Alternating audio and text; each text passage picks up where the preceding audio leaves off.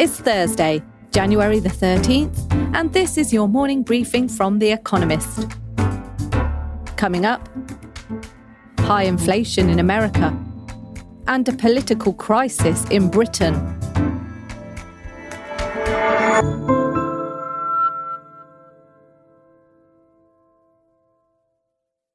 First, the world in brief.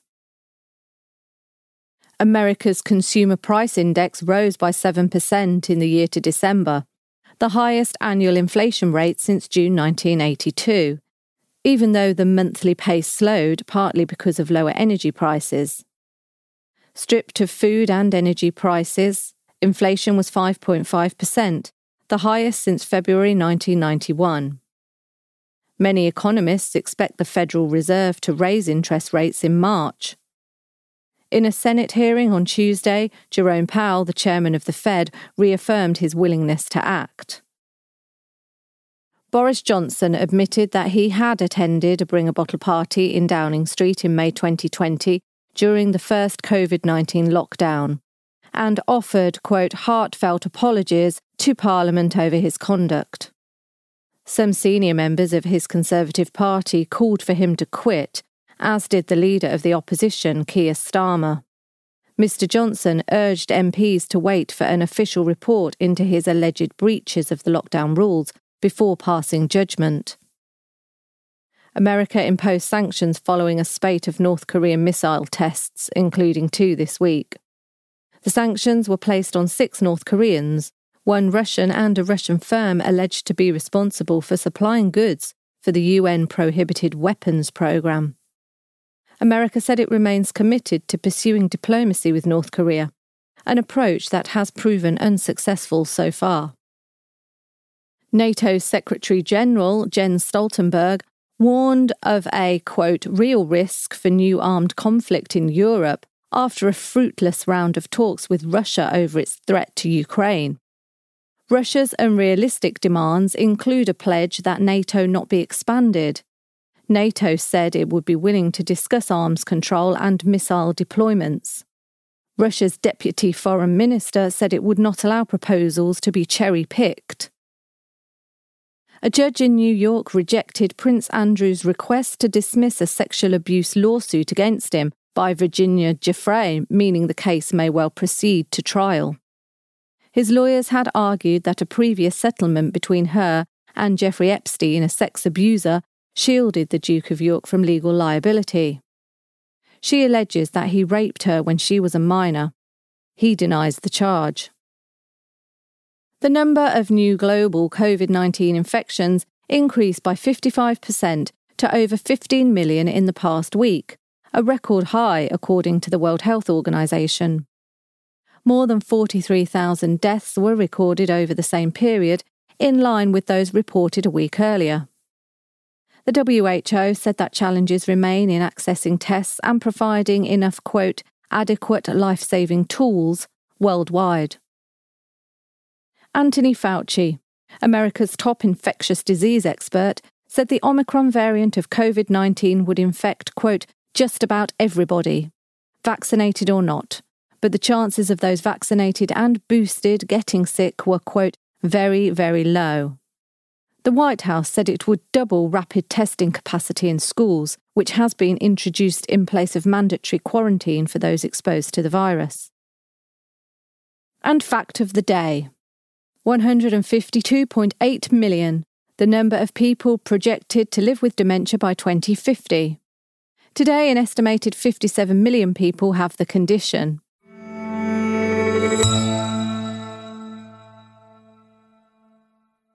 And now here's today's agenda hotter, wilder, costlier. On Thursday, America's NASA and the National Oceanic and Atmospheric Administration will release an annual assessment of global temperatures. It will almost definitely show that the globe is heating up. A report released earlier this week by NOAA found that 2021 was the fourth warmest year for America, excluding Alaska and Hawaii, since records began in 1895. Six of the warmest years have occurred since 2012. In 2021, America also faced a high number of extreme weather events, including freak winter storms, out of control wildfires, drought, and tornadoes. Those came with a hefty price tag. With 145 billion of losses, 2021 was the third costliest year of weather the country has ever had. The number of events costing $1 billion or more annually has steadily risen over past decades. This is both because of the increased frequency of extreme weather events and the increased value of property. America and everywhere else must strap in for even more eye watering costs in the future.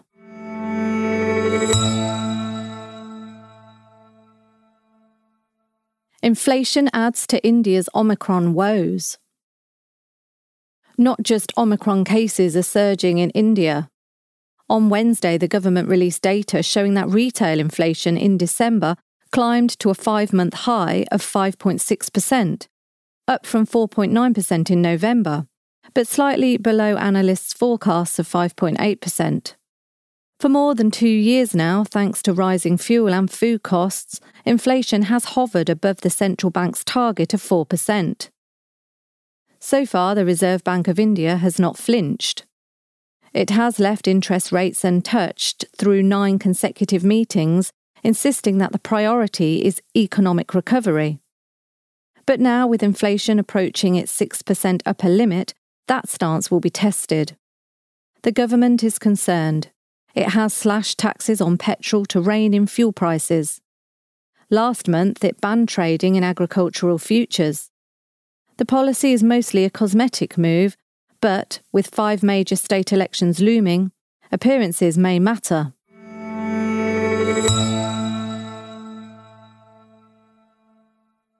Northern Irish stew again. Liz Truss, Britain's Foreign Secretary, meets the European Commission's Maroš Šefčovič to discuss the Northern Ireland Protocol on Thursday. This is their first encounter since Ms Truss took over from Lord Frost as Brexit negotiator in December.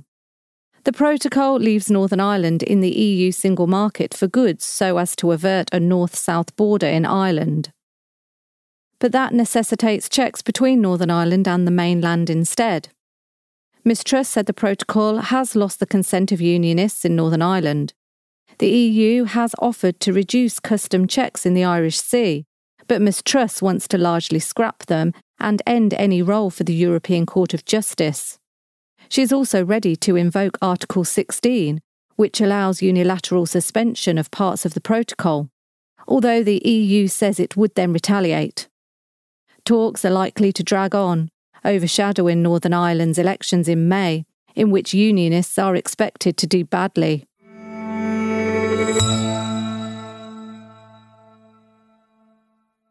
TSMC's latest results. The Taiwan Semiconductor Manufacturing Company, which dominates the production of cutting edge chips, posts its quarterly financial results on Thursday. Data released by the firm on January 10th for the month of December paint a rosy picture, with overall revenues for the quarter hitting 438.2 billion Taiwanese dollars, $15.8 billion.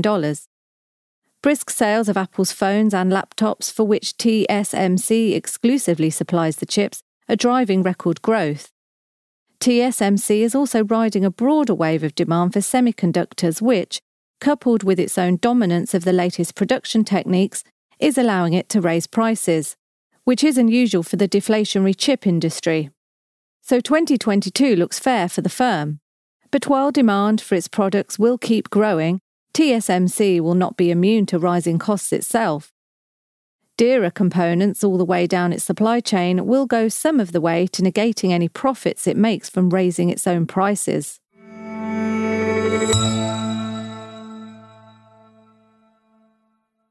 Japan's Kabuki heyday. 18th century Japan could be a forbidding place. A rigid feudal system was in operation, with a strict social hierarchy under the thumb of a hereditary shogun.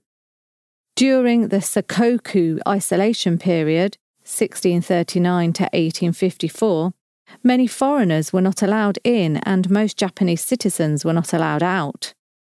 Yet by 1720, Edo, now Tokyo, had, by most estimates, grown into the world's biggest city.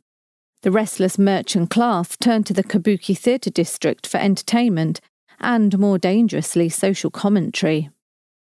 A new exhibition at the Art Institute of Chicago, opening on Saturday, looks closer. The golden age of kabuki prints displays over 700 prints of actors from the theatre's zenith during the 18th century. The prints show the actors' elaborate costumes, twisting movements, and evocative facial expressions. They capture both the theatre's artistry and its brash flamboyance, explaining its enduring popularity even today.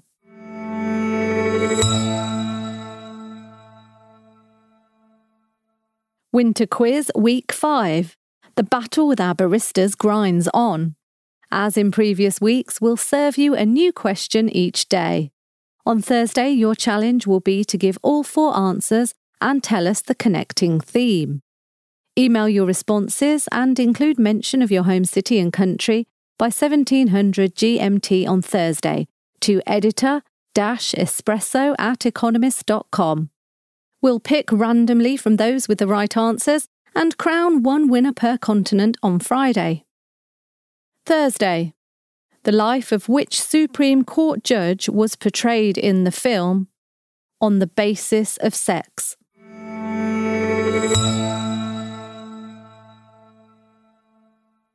Finally, here's the quote of the day from Edmund Spenser, who died on this day in 1599 so much more profitable and gracious is doctrine by example than by rule. That's it from the Economist Morning Briefing, available every weekday and on Saturdays. You can hear interviews and analysis from our journalists, including our current affairs podcast, The Intelligence, by searching for The Economist on your podcast app or asking your smart speaker to play the latest Economist podcast. And as a subscriber, you have access to each week's full edition in audio. Just download the Economist app on your mobile device to start listening.